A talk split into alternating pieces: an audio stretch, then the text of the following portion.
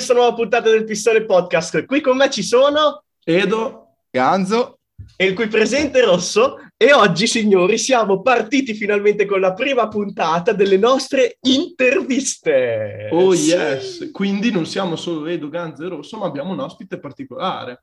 Che Esatto, lasciamo a lui la sua presentazione. esatto, presentati. Sì, oggi con i ragazzi di Pistone Podcast c'è Luca, personal trainer, e che oggi verrà intervistato molto gradevolmente da questi ragazzi, visto che anch'io sono appassionato di motori, eh, quindi non vedo l'ora di essere sottoposto a questa intervista a crash test A da questi tre pazzi ingegneri, pazzi ingegneri. Va bene. Ganzo, Proprio perché-? Sì, sì, proprio perché appunto ha iniziato a presentarsi da sé, io direi che Ganzo può fargli già la prima domanda di rito proprio. Vabbè, intanto chi sei, che più o meno l'hai già detto, e che lavoro fai soprattutto.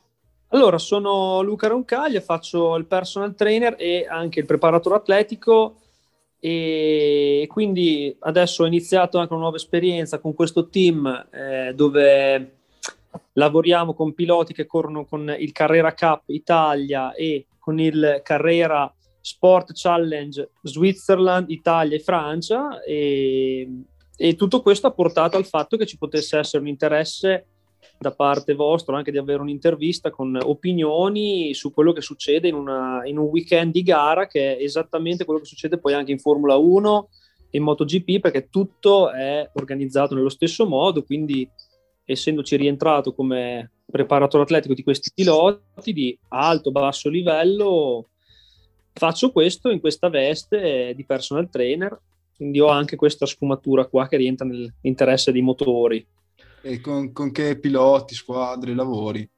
Allora, questo è, è un team ehm, che si chiama Enrico Fulgenzi Racing Team e praticamente lui già è un pilota del Carrera Cup Italia, quindi già nella categoria Pro, che gi- girano praticamente l'Italia nelle tappe che delle volte sono anche interessate alla Formula 1, le stesse, le stesse non le stesse domeniche, ma sempre negli stessi circuiti. E poi dopo ci sono i, i suoi piloti, sono legati a lui, nel senso che hanno le loro macchine, poi c'è tutto il team legato ai meccanici.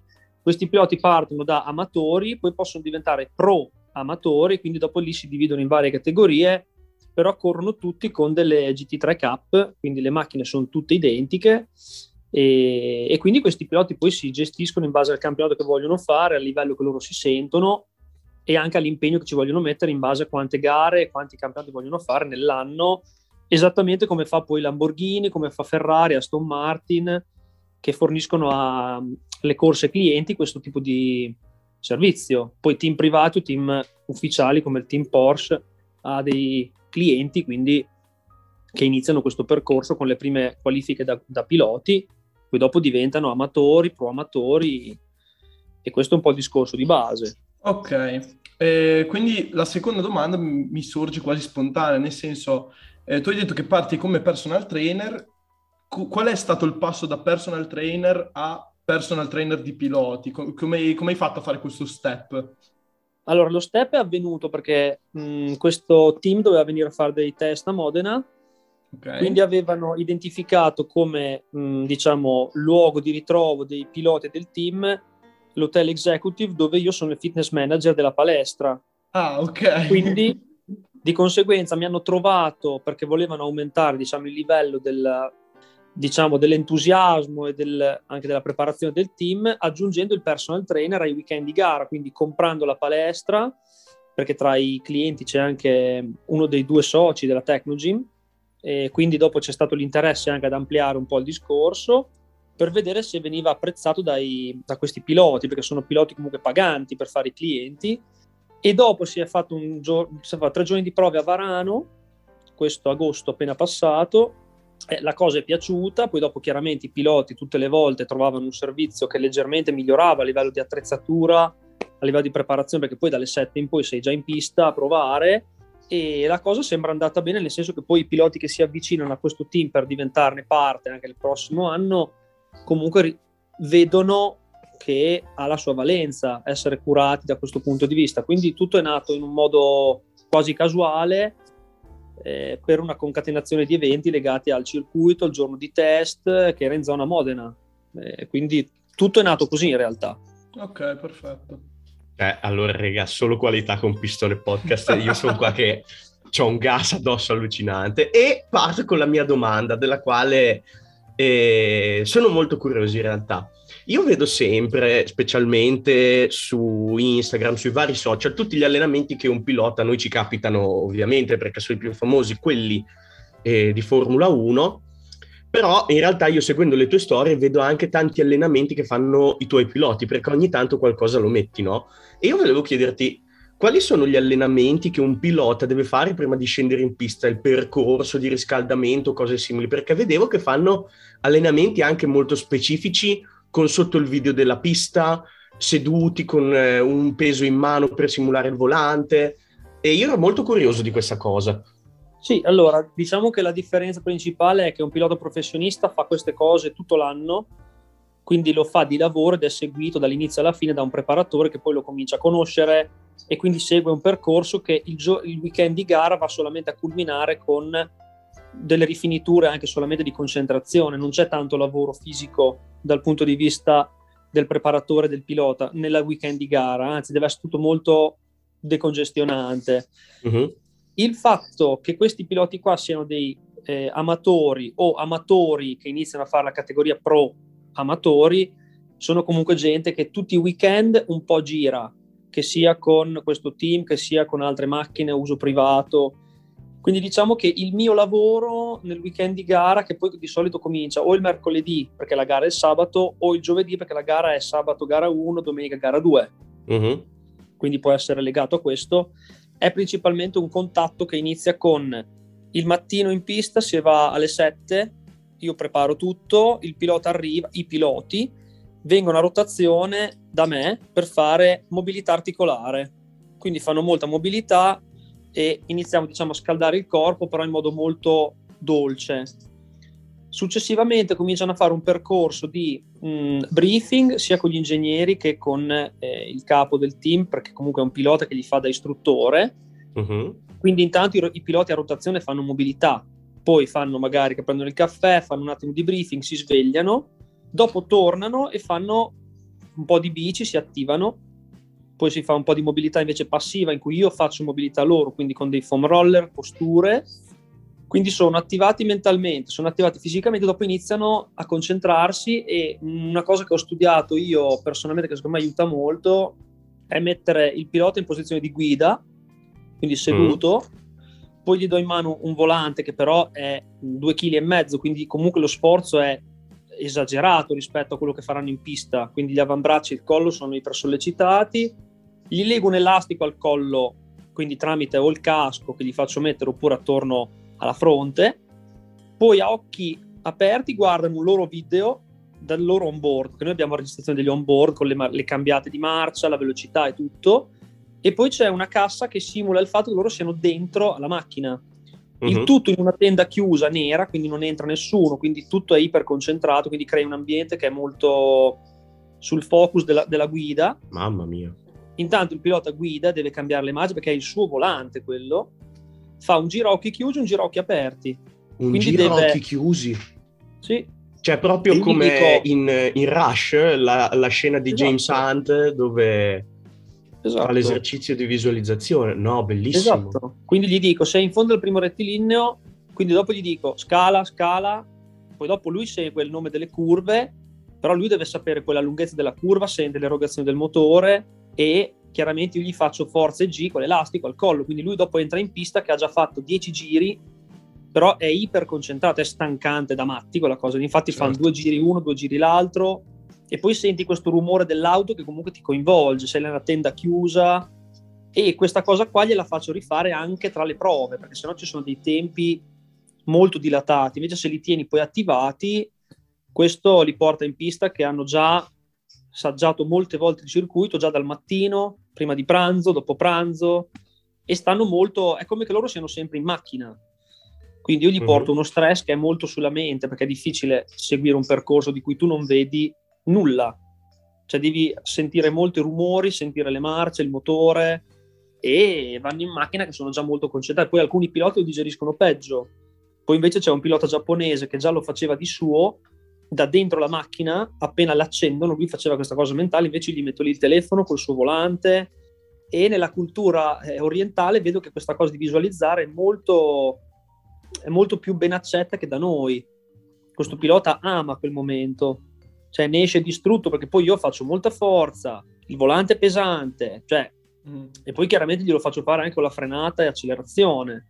Davanti hanno uno strumento che gli, gli squilibra l'appoggio dei piedi, che è tipo un rullo, e loro mm. devono fare delicatamente, però sentendo questo stimolo. E per me è bellissimo perché loro vanno veramente in macchina concentrati.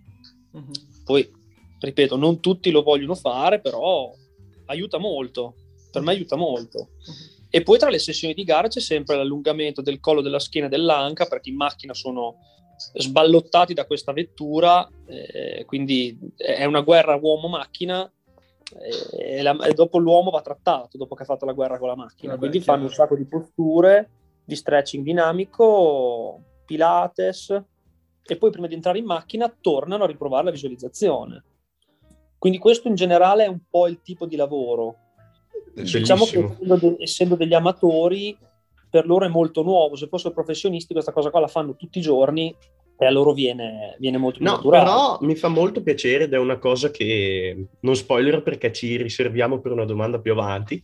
Eh, come effettivamente l'allenamento sia partito dai livelli massimi e stia pian piano scendendo a cascata questo preallenamento per l'entrata in pista verso le categorie minori, quindi anche GT3, challenge, ruote I amatori sono sempre più professionisti. È una cosa che è veramente, veramente bellissima ed è una domanda che si farà dopo, molto filosofica, quindi ah, ce la teniamo per dopo. Molto Adesso bene. ci hai parlato di, di, cosa si fa durante il weekend di gara, comunque in pista, riscaldamento, e concentrazione, insomma, quello che ci hai appena, appena raccontato, però invece durante l'anno, durante la settimana, quindi quando non si corre, eh, come si fa il vero e proprio allenamento? Se, se, lo segui tu, non lo so. Allora, io per adesso non sono ancora entrato in contatto con il durante l'anno di questi piloti perché io ho fatto praticamente cinque appuntamenti con loro che erano gli ultimi cinque del, del campionato, mm-hmm. però eh, questi piloti qua durante l'anno comunque io mi sono informato su quello che fanno loro, perché alcuni sono molto allenati, altri sono meno allenati, è inevitabile, sono tutte persone diverse che vivono in parti sparse del mondo, quindi hanno tutti un mestiere differente.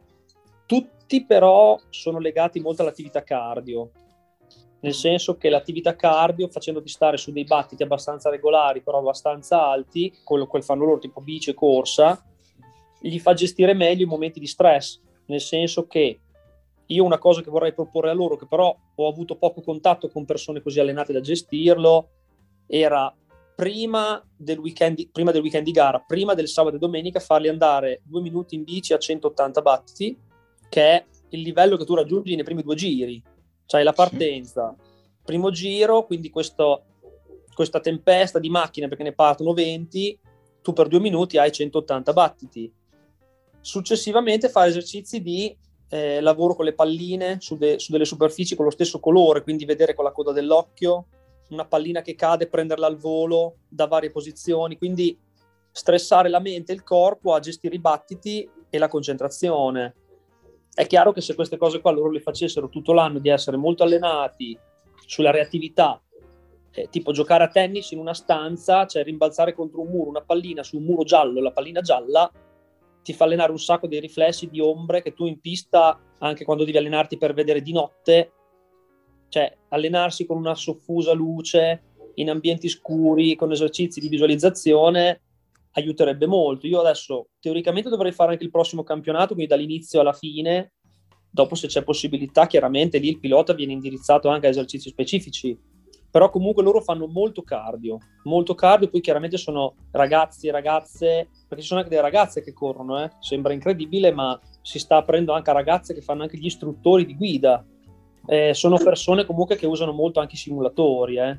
mm. quindi che magari a casa hanno il simulatore con i tre schermi, quindi, poi sono comunque persone abituate a guidare delle super sportive anche nel, nel quotidiano spesso, per quello che vedo io. Quindi Cioè, nel senso, uno di questi piloti eh, ha una macchina sua che va più forte di quella che usa in pista, quindi...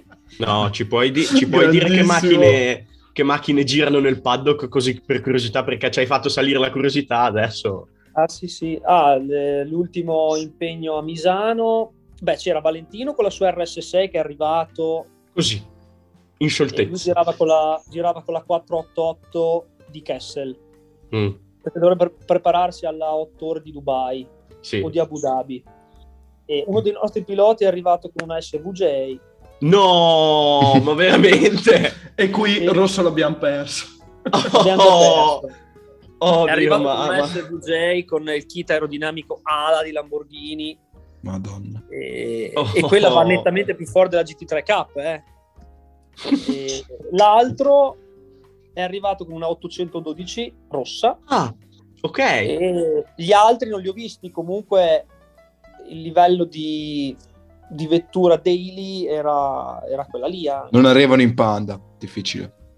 No, che io abbia visto, no. Io Molto abbia visto, non, è, difficile. non è successa quella cosa lì, però magari ce l'hanno lo stesso. Eh. Quel giorno non ce l'avevano. È come seconda macchina, ce l'avevano come te- con terza. Come quarta. seconda macchina, ma forse sì, terza anche. Esatto. Tra l'altro, generale finché... Sono, sono ragazzi comunque abituati delle volte a vetture di quel calibro, quindi comunque anche nel giornaliero, se dicono faccio un track day, sono comunque abituati a, a potenze vetture che li tengono un po' più svegli. Però in generale durante l'anno loro fanno molto cardio, molta attività comunque mista, attività di allenamento funzionale, ma niente di specifico. Cioè gli amatori, nonostante si impegnino, a meno che non siano ragazzini, perché c'era un ragazzo che è venuto a provare nel nostro team e lui corre già con Lamborghini che ha 22 anni, quindi chiaramente lui si allena tutti i giorni, anche solo due ore al giorno, perché magari studia, non so cosa facesse, però lui è allenatissimo, fa simulatore di guida, cioè fa funzionale, fa corsa, fa pilates, quindi lui Mhm. è più dedito a quell'attività, però alcuni magari iniziano a 50 anni a fare i piloti, eh, è diverso, cioè è come ognuno che va a giocare a padel o a tennis e dice ok, Sì. per, per diletto voglio diventare bravo in quell'attività. È chiaro che la guida richiede un impegno diverso, e- perché ci sembra di saper guidare, guidare tutti i giorni, ma noi non sappiamo guidare in quel senso di Mhm. conseguenza, di conseguenza è un'attività molto particolare, cioè anche, anche il buon Valentino, per quanto abituato alla pista, sicuramente rispetto a, a un buon amatore fa fatica, cioè deve lavorarci, perché un buon amatore che gira tutti i weekend è sempre su una macchina, quindi non è esattamente la moto. Quindi nonostante uno sia un professionista dei motori, probabilmente lo trova molto sfidante come cosa. Mhm, Certo. E- e questo, questo è un po' il discorso che comunque anche nelle categorie minori si va ad allenarsi, però quello cambia in relazione anche al mestiere, all'età, cioè alcuni lo prendono veramente come un, un weekend in cui si divertono, però non fanno il campionato magari. Mhm. Ci sono quelli che fanno solo le gare endurance, come a Misano abbiamo fatto la gara endurance, è bellissima perché parti col tramonto e finisci di notte. Però lì le Bellissimo. luci sono un problema, anche le luci, i riflessi, pioveva, cioè insomma, però se uno fosse allenato veramente sarebbe divertente vedere qual è il proprio limite anche di concentrazione, Mhm. quindi Sì. questo è un po' il discorso. Allora, mi hai anticipato molto la prossima domanda che riguarda molti riflessi. Nel senso che tu hai detto come di sicuro la visualizzazione aiuta un sacco per i riflessi, posso immaginare. Ehm, ci sono altri esercizi specifici che tu fai per allenare i riflessi? Allora, io eh, faccio allenare un sacco i, i piloti sul discorso che fanno magari delle posture come il classico plank che si fa nell'allenamento Ok. funzionale. Guardando a terra, io gli faccio cadere delle palline da tennis su un tessuto però che ha lo stesso colore. Mm. Quindi loro hanno nelle mani su un tessuto che è quel giallo-verde. Loro devono prendere il secondo rimbalzo Ok, con la mano ok. che io avevo detto però. Quindi questo semplicemente loro si vedono la panina sfiorare di fianco al viso e prendere il secondo rimbalzo. Poi delle volte la panina è vicina, delle volte è lontana, Mhm. delle volte è corta, delle volte è lunga. E stessa cosa, magari gliela faccio fare che loro salgono da un plank con un salto, arrivano in squat, io gli lancio contro un muro due, tre palline dello stesso colore del muro e non deve fare il rimbalzo. Quindi anche lì alziamo i battiti e i riflessi sono stressati dal fatto che i battiti sono molto alti, quindi perdi lucidità, ma intanto l'esercizio continua. Mhm. Questa cosa qua è molto importante anche per gli angoli visivi perché tu devi, non sai dove arriverà, come non sai se ti sfila uno da destra, da sinistra, se uscendo dai box c'è uno che ti sta per incrociare nel, nell'entrarci. E, e, poi spesso le reazioni di quel tipo di macchine lì che sono senza controlli sono reazioni molto rapide. Quindi non sai mai se aspettarti che la macchina può scodare o non scodare, o sul bagnato, sul cordolo. Quindi anche l'imprevisto di io ti lancio tre palline, poi te ne lancio due, o non te ne lancio neanche uno, te ne lancio quattro. Mm-hmm. Quindi anche questi sono dei giochi. Poi gli, faccio, gli lancio le palline mentre sono in bici. Cioè fanno 20 secondi di Però... bici intensa, poi dopo io gli lancio 10 volte la pallina e loro devono anticiparla prima che cada o prima che raggiunga un certo livello di altezza. Quindi le palline da tennis si prestano molto bene a questa cosa qua. Ok. Poi è chiaro che non devo neanche stressarli troppo perché non sono persone allenate. Io, perdonami, ma mi sto immaginando tutte queste scene e come minimo, eh. cioè ti chiedo, c'è uno che mentre faceva il plank nel prendere la palla ci ha lasciato la faccia sul pavimento. mi, mi eh, sembra di è, quelle non è ancora cose... successo. Okay. Probabilmente sono quei, quei uno o due piloti che si rifiutano di farlo, che dicono me vado a prendere il caffè poi torno. No, che, quello che tra l'altro poi eh, io volevo fare un, un, un, dire una cosa per esperienza personale perché questa cosa dei riflessi io l'ho provato in prima persona perché una volta vidi Gasly che provava col giochetto con le due palline da tennis con il suo personal trainer dove il suo personal trainer teneva due palline da tennis nelle due mani e poi esatto. dopo Gasly aveva le mani appoggiate sopra le mani del suo personal trainer una sì. di queste due mani si apriva e faceva cadere una pallina o l'altra, oppure anche tutte e due la volta. E lui, in base alla mano che si apriva, doveva poi prenderla al volo, togliere la mano e prenderla al volo. Ragazzi, è difficilissimo, quindi, cioè, io ve lo giuro, pensavo fosse molto più facile. Poi, cioè, dopo la decima volta che lo fai, ci prende un attimo l'abitudine, ma è veramente una cosa impressionante e molto difficile, sinceramente. Sì, e poi ci sono tanti giochi anche dove però è coinvolto tutto il corpo, cioè per dire si può stare in squat leggero sulla, sulla Bosu, che è quella, praticamente quella feedball tagliata a metà col, con il pavimento piatto, però quindi la feedball rimane sotto. È una semisfera mm. con un pavimento piatto. Sarebbe molto bello, e poi vi spiegherò cosa serve, mettere il pilota con davanti il volante, il suo on-board, poi nelle curve in cui la macchina potrebbe scodare, io lo tocco, quindi lui deve regolarsi come che sia la vettura che sta scodando per esempio. Bellissimo. Lui è in piedi in mezzo squat, nelle curve in cui la macchina può scodare, io con un elastico gli tiro il bacino indietro o laterale e lui deve percepire dal bacino che il corpo si sta muovendo perché in realtà la macchina non ti dà un avvertimento e mhm. percepire uh-huh. che quella macchina sta scodando spesso se, sarebbe un controsterzo, ma quando l'hai capito è già tardi. Quindi uh-huh. Tu devi sentire molto prima e, con, e, tu lo senti praticamente con lo schienale, sentire i riflessi con uno schienale è dura, tu senti che sta già pattinando la macchina. Sì. Però queste cose qua le fai fare a gente che un minimo già ha idea di cosa sta succedendo in pista. Se uno è un amatore, ha mille altre cose prima, perché l'amatore ha paura della macchina. Cioè, un pilota mi ha detto, io ho paura di quella macchina qua. E lui due anni che guida, eh. Però... Lui arriva con l'812, ma quando sale lì, che vede gente che va un po' più forte, gente che lo deve fare sfilare, o lui deve far sfilare qualcuno, dice io ho paura. Quindi diciamo che fargli ricevere degli stimoli che simulino la vettura non sarà mai uguale, però se ti do degli stimoli tu provi a combatterla con dei riflessi, e i riflessi non, non li abbiamo sempre allenati, perché già toglierti la vista e io ti lascio su una Bosu, poi ti tocco ogni tanto, tu devi regolarti col bacino, è dura, eh? Mm-hmm. Poi Bello. Rosso delle volte si è allenato con me, quindi qualche cosa di strano gli è stato sì. fatto fare ginnastica, quindi sì, però cioè, anzi, se, se, prima o poi ci scappa in un giorno libero a caso e ci vuoi far fare o anche solo a me, perché io sono totalmente curiosissimo, ma veramente un allenamento di come vuoi fare ai piloti, io lo prendo volentieri.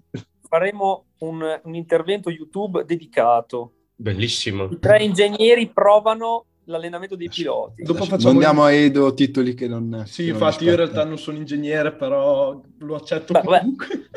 Per me siete ingegneri comunque, quindi... Grazie mille. può fare. Eh, va bene, faccio una domanda veloce sull'alimentazione e finiamo la parte dell'allenamento. Eh, tu gestisci anche la parte dell'alimentazione, gli dai dei consigli, cioè di, di sicuro immagino che non gli dici bevi, be, beviti il birrozzo prima di una gara perché non è consigliabile. No. Mm, no. Te la gestisci no, tu, allora... fanno loro? No, allora io intanto quando loro hanno le pause, che pu- la pausa può essere un vorticoso pit stop, che è una roba da film, il pit stop, perché io sarei dedicato anche a dare loro gli integratori tra le, tra le sessioni di prova, ah, che okay. sono poi degli integratori di sali minerali, uh-huh. insieme alla, all'acqua nella borraccia. Quindi quello è già una parte che c'è quello che non la vuole, quello che vuole solo l'acqua, quello che vuole l'acqua calda, quello, cioè dopo ognuno eh, delle volte c'è il pilota che ha bruciore di stomaco, gli dico, ah niente, non bere acqua, mangi una banana che è antiacido e ti dà un po' di zuccheri, poi prima di entrare in pista bevi un caffè, fine, perché secondo me ti fa bene. Poi c'è il fatto che la mattina chiedo sempre, avete fatto colazione? Uno sì, uno no, uno la faccio dopo. Eh, quindi io gli do qualche consiglio, diciamo, per stare concentrati. È chiaro che eh, quello ansioso, gli dico prendi il caffè. Eh, gli dico, ok, già c'hai l'ansia che ti tiene sveglio, non andare a prendere un caffè. Cioè, perché sì. sei italiano, prendi il caffè, sì, ma non prendere il caffè adesso. Entra in pista, fai una sessione senza, vedi come reagisci, prendi confidenza, perché poi delle volte piove, delle volte no. Cioè, nello stesso weekend gli stressor su ogni persona sono diversi. Poi, chiaro, ci sono quelli che a pranzo si abbuffano, eh, dopo mezz'ora vanno in pista, cioè, insomma, io gli do qualche consiglio io do loro qualche consiglio, però, ripeto, essendo amatori, loro fanno una vita normale, quindi non è orientata al... So benissimo che alle tre, se mangio la pasta mi viene sonno, non la mangio, cioè loro non lo sanno, perché non lo fanno, di... cioè è come un giocatore di prima categoria.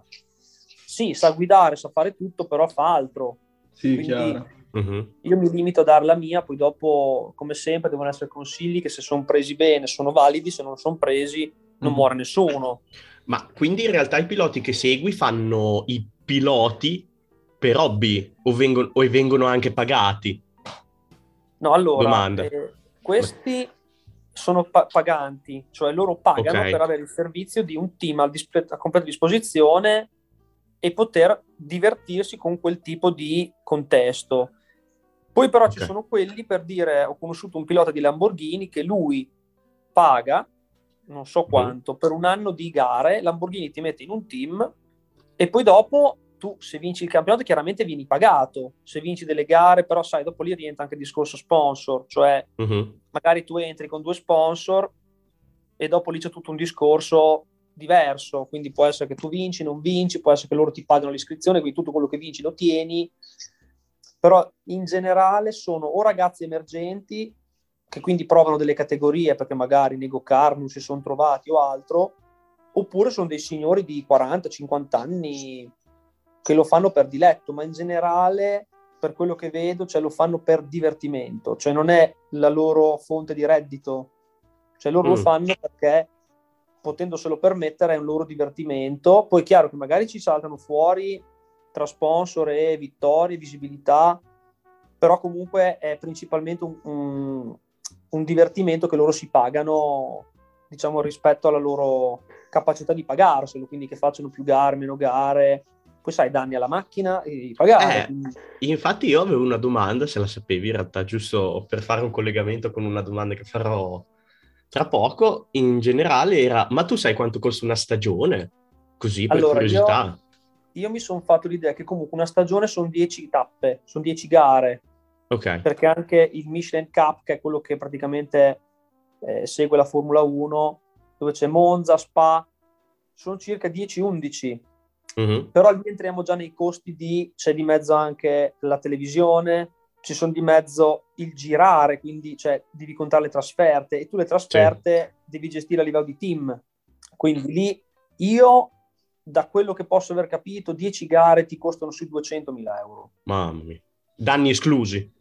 Danni esclusi, uh-huh. che non sono poco quando succede, perché poi ah, sì, sì. hanno, eh, cioè, insomma, le problematiche ci sono. Diciamo che in quella quota lì, teoricamente, deve essere compreso il lavoro col team, la benzina, perché quelle vetture lì fanno, secondo me, fanno i due e mezzo con un litro se va bene. Eh? Cioè, queste... sì arriva questa 102 ottani plus race, ma i consumi sono di quel genere lì. Gomme, c'è tutto dentro un discorso di, diciamo, di prezzo anche di quel tipo lì. Quindi il mio corso universitario, anche se non sono ingegnere, torna sempre fuori. Io faccio chimica e tecnologie per l'ambiente, sempre ritorniamo. eh, quindi io sono dell'idea che costi così, da quello che ho capito. Poi questo, secondo me, da quello che ho capito, è riferito a una stagione di eh, Porsche Sport Challenge, quindi giri comunque poco, cioè non giri tantissimo. Eh. Cioè magari fai la tappa al Nürburgring, però comunque sono misurate. Poi sai, certe piste devi anche sentirtela, eh. Sì, Vabbè, sì. Chiaro. sì, sì. Perché non è banale. Certe piste che hanno delle vie di fuga, tipo il Paul Ricard, è una roba. Mm-hmm. Monza è un'altra. Ah sì. Se sei Ma un pilota che hai paura, il... certe piste non le vuoi vedere, eh. Ah sì sì, perché anche poi se il Nürburgring con una macchina eh. come eh. la GT3, che non è una macchina piccola, cioè ci eh. vuole poi anche del pelo sul, sullo stomaco eh, sì. per tentare un sorpasso lì. Mm. Sì, esatto, quindi io so che i costi sono in quell'ordine di idee lì, cioè secondo me sotto quel tipo di costo lì non lo fai. Uh-huh. poi è chiaro che io non, non, ci sono dentro in quel tipo di discorso, però è comunque uno sport e una passione che ha quel tipo di richieste lì, perché poi comunque la macchina, la macchina va pagata e te la fa Porsche quella lì. Sì, sì, chiaro. È una GT3 completamente smembrata, metà è in carbonio praticamente, eh, poi c'è tutta la parte assistenza, devi avere già dei pezzi che tu hai comprato per se hai un problema nel weekend di gara, non puoi andare a comprarli, devi già averli nel motorhome. Quindi uh-huh. diciamo che muovere un team eh, a un pilota privato costa qualcosa, però i, i costi sono in questo ordine qua. Ok. Rosso. Allora, adesso io faccio una domanda che è un po' particolare filosofica e parte dal presupposto che tu hai avuto la fortuna di essere in un ambiente dedicato alle corse sia come appassionato che come lavoratore. Cioè, tu sei proprio per un appassionato uno di quelli che è riuscito a realizzare il suo sogno perché è riuscito a coniugare la sua passione dei motori con il suo lavoro che gli piace, no? Sì. E quello che ti chiedevo io è, negli ultimi 10-20 anni c'è stata un'evoluzione sempre più grande, anche 30 diciamo, un'evoluzione sempre più grande della preparazione di un pilota prima della gara. Quindi anche sotto eh, l'aspetto psicologico, adesso mi rifaccio un documentario che c'entra con le moto e si parla di MotoGP, però comunque credo che più o meno l'andamento sia anche quello. E è uscito qualche anno fa un documentario di Dovizioso, su Dovizioso, sì, che faceva vedere più che il suo comportamento in pista, il fuori dalla pista e la preparazione. Quindi si vedeva che lui era seguito da uno psicologo, aveva sempre una persona con sé che girava nel paddock, e faceva determinate cose. E io ti volevo chiedere, innanzitutto tu da interno a questa cosa e da appassionato che ha potuto toccare con mano questa cosa, come hai vissuto questa transizione, come hai visto questa transizione mh, mm, eh, della, diciamo, dell'importanza della testa del pilota? Perché adesso non ci sono più i piloti birra e sigaretta prima della partenza e via che si va, no? E eh, cosa ne pensavi? E tra l'altro, secondo te, quanto è importante la testa in, eh, in, un, ehm, in una categoria anche solo con, come la tua, che non è al top, però comunque c'è chi ha i soldi per fare un campionato del genere e vuole fare un campionato del genere lo tratta come se fosse la Formula 1 per se stesso. Allora, principalmente è vero che c'è un aspetto psicologico che è molto governante, cioè io mi ricordo che le prime situazioni dove si allenava un pilota erano il famoso Senna che correva in riva al mare, che mhm. veniva visto come uno che poteva non fare nulla e guidare solo. Chiaramente lui c'era arrivato prima, magari anche grazie a uno psicologo, perché dopo lì tu non sai mai dentro a uno sportivo vero e che lo fa di professione cosa c'è come tempesta personale. Cioè magari uh-huh. Senna l'ha cominciato a fare perché era stressato e magari tutte le mattine alle 6 ne aveva bisogno per arrivare al, al giovedì tranquillo. Quindi questo aspetto qua lo sa il suo personal trainer perché io facendolo con le persone tutti i giorni, di allenare anche persone normali o atleti, mi rendo conto che il momento col personal trainer diventa un'apertura importante, che è molto bello. Uh-huh. E mi rendo conto che le persone diventano anche molto dipendenti da quello che sentono nell'allenarsi, nel muoversi, nell'attivare il corpo, perché il corpo noi non l'abbiamo mai del tutto attivato, se non in certi momenti. Diciamo che riuscire ad attivare il corpo in un momento in cui hai una prestazione davanti è un processo che intanto è molto molto lungo, cioè uno deve cominciare a conoscersi, farsi conoscere dal preparatore che ti può dire ricordati quella cosa lì nel momento in cui vai in difficoltà. Cioè, per esempio, l'esempio governante qual è? Hamilton, quando è in difficoltà cosa fa? Parla continuamente col muretto box, continuamente. Cioè lui ha bisogno di sapere se deve rientrare, se l'altro è un certo gap di secondi, se le gomme sono a posto. Cioè lui è psicologicamente molto legato a quella cosa lì. Ah, uh-huh. eh, Raikkonen no, Raikkonen ha la famosa frase leave me alone che dice io sto guidando, devo fare quello, non mi dite niente, quando finisco le gomme ve lo dico io. Quindi questo aspetto qua sicuramente è diventato molto governante. Io quello che vedo nella mia piccola esperienza di questo eh, Porsche Carrera Cup è che i piloti con più mh, personalità sono quelli che meno ne hanno bisogno. Cioè l'esempio è abbiamo due piloti opposti, uno giapponese molto, molto riflessivo, che è quello che fa visualizzazione, ama quella tranquillità, si mette il casco 10 minuti prima di entrare in macchina, cioè si iperconcentra. Cioè una roba, si mette in piedi di fianco alla macchina a guardare i meccanici che gliela preparano.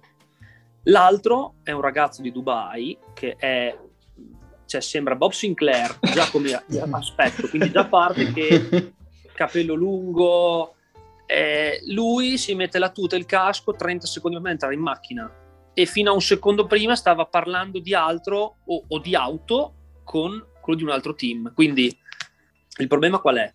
Questo qua ha un carattere che entra in macchina al secondo giro, fa il suo, miglior, fa il suo miglior giro. Eh? Cioè, lui non ha bisogno di quella preparazione lì. Quindi chiaramente lui si allontana anche dalla preparazione atletica, cioè lui è molto alla Raikkonen, cioè confidente lui entra in macchina, sa già cosa sta per succedere, poi ha molta esperienza perché 7-8 anni che lo fa. L'altro ha paura, si deve concentrare, pensa, pensa molto meccanicamente, cioè lui gli viene fatto notare che lui frena e accelera molto lentamente tra le due, tra le due fasi, quindi full gas, lui è lento nel cambiare, dopo diventa molto meccanico per lui farlo. Quindi più gli fai notare l'errore, più lui migliorerà, però migliora in modo molto meccanico.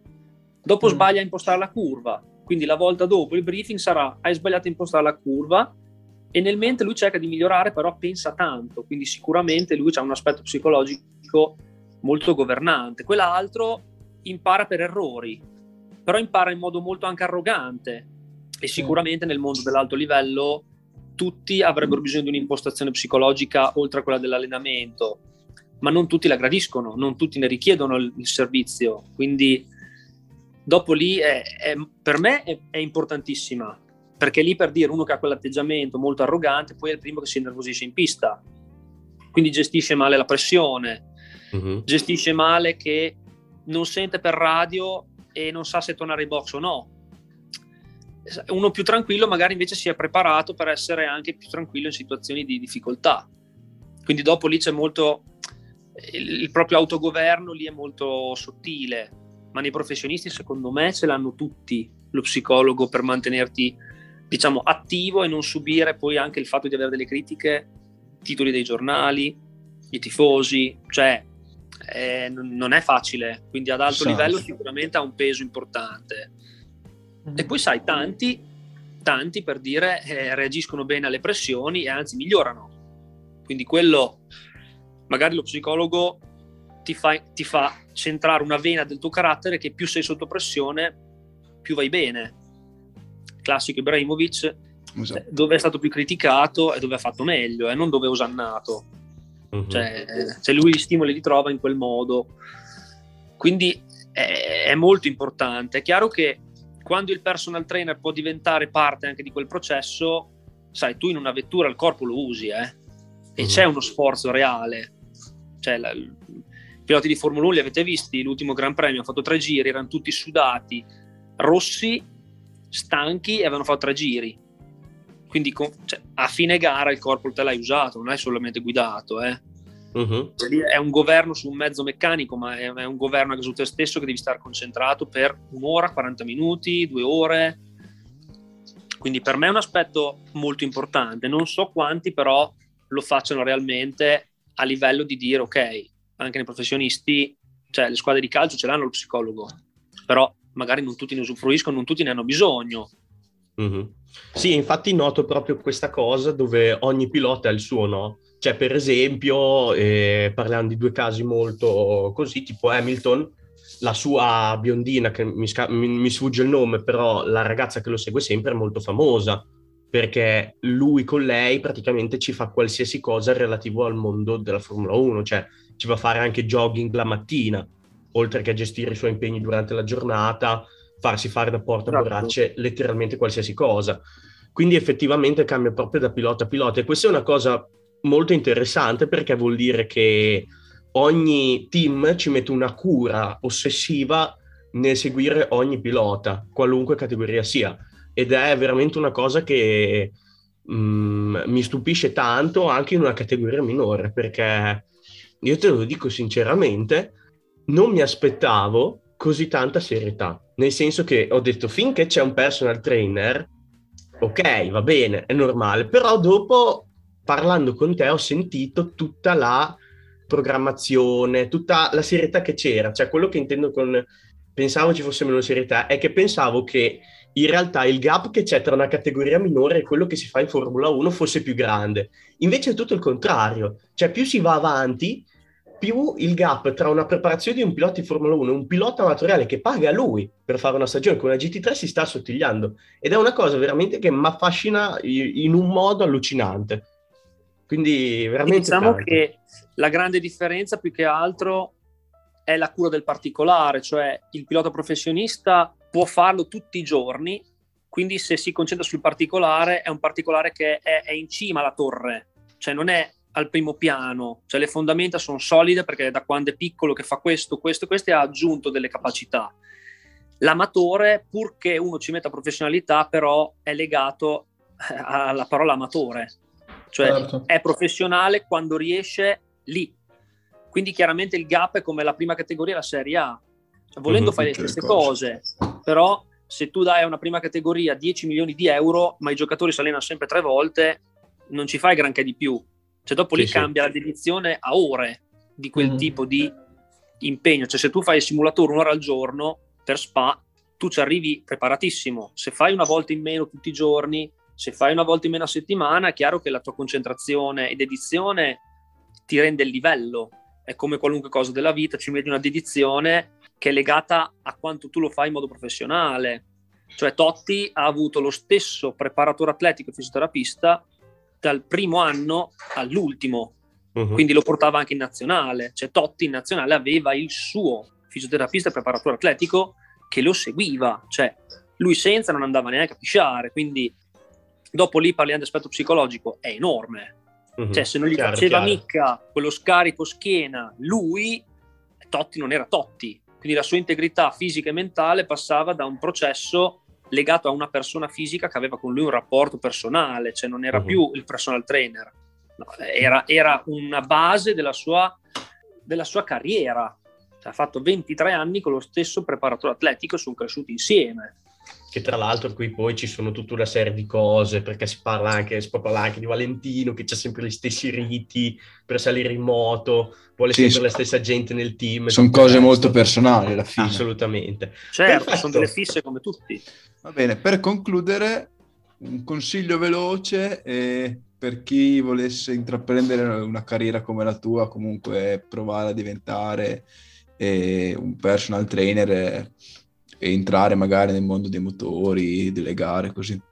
Allora, prima di tutto eh, io spero di essere solamente all'inizio di questa, di questa montagna qua da scalare, però diciamo che, come dico sempre, il panorama può essere bello, poi dopo si va 10 metri più su, vedi ancora più il bello, quindi qua ci vuole sicuramente molta dedizione e impegno.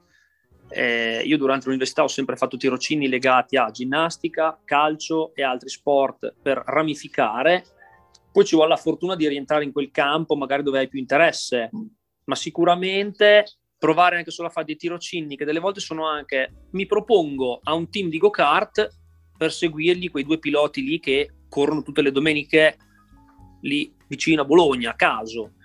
Oppure informarsi da chi magari gira in moto e ha un piccolo team di provare ad aggregarsi, questo sono dei piccoli consigli come si fa anche con le squadre di calcio, vai a allenare i bambini, se hai dedizione sicuramente arrivi ad allenargli la prima squadra in qualche modo.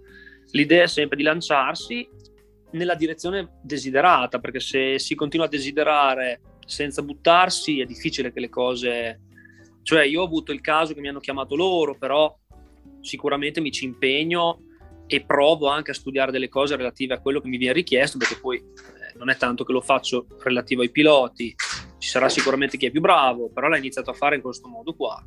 Quindi il provarci in mille modi a un certo punto secondo me porta a un qualche risultato. Un'occasione ci vuole arriva. la fortuna, ma la competenza e la voglia di spendersi, di, di usare dei weekend interi per questa cosa qua, sicuramente fa risaltare che competenze e voglia ci sono e essere riconosciuti per me a un certo punto arriva.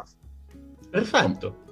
Ragazzi, allora si conclude qui la nostra prima intervista che veramente io sono, sono senza parole, scusatemi perché eh, ho imparato un sacco di cose nuove e sono veramente contento. Sono stato, siamo stati veramente contenti di averti ospitato nel nostro podcast, Luca, e ci vediamo più avanti per fare l'allenamento insieme. Certo. E, E, e poi sul canale YouTube sicuramente. assolutamente. E poi chissà, mh, beccarci nel paddock prima o poi sarebbe bellissimo per portare Allora, qualche quando avrò il contenuto. potere di farlo, faremo Pistone Podcast nel paddock. Perfetto. Questa è una grande promessa ed è stato molto piacevole anche essere sottoposto a questo stress test da parte Grazie vostra. mille. Perfetto, ragazzi. Allora noi vi salutiamo e ci vediamo al prossimo martedì. Seguiteci, Sì, il prossimo seguiteci martedì su- cosa? L'ultimo Eh, No. no. è vero. È la forza dell'abitudine. cosa? Cosa È vero, questa qua è, è la forza dell'abitudine, vedete?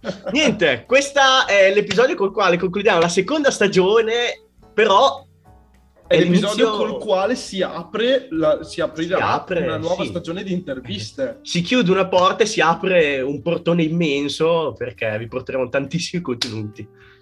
Va Dai. bene, Luca, Buone feste, buon infinitamente. Buone feste, buon Natale, bravi tutti. Grazie a voi e buone feste a tutti quelli che ci ascolteranno. eh. Ecco, Esatto. benissimo. Va bene. Ciao ragazzi! ciao. ciao. Ciao. Ciao ragazzi, un abbraccio a tutti.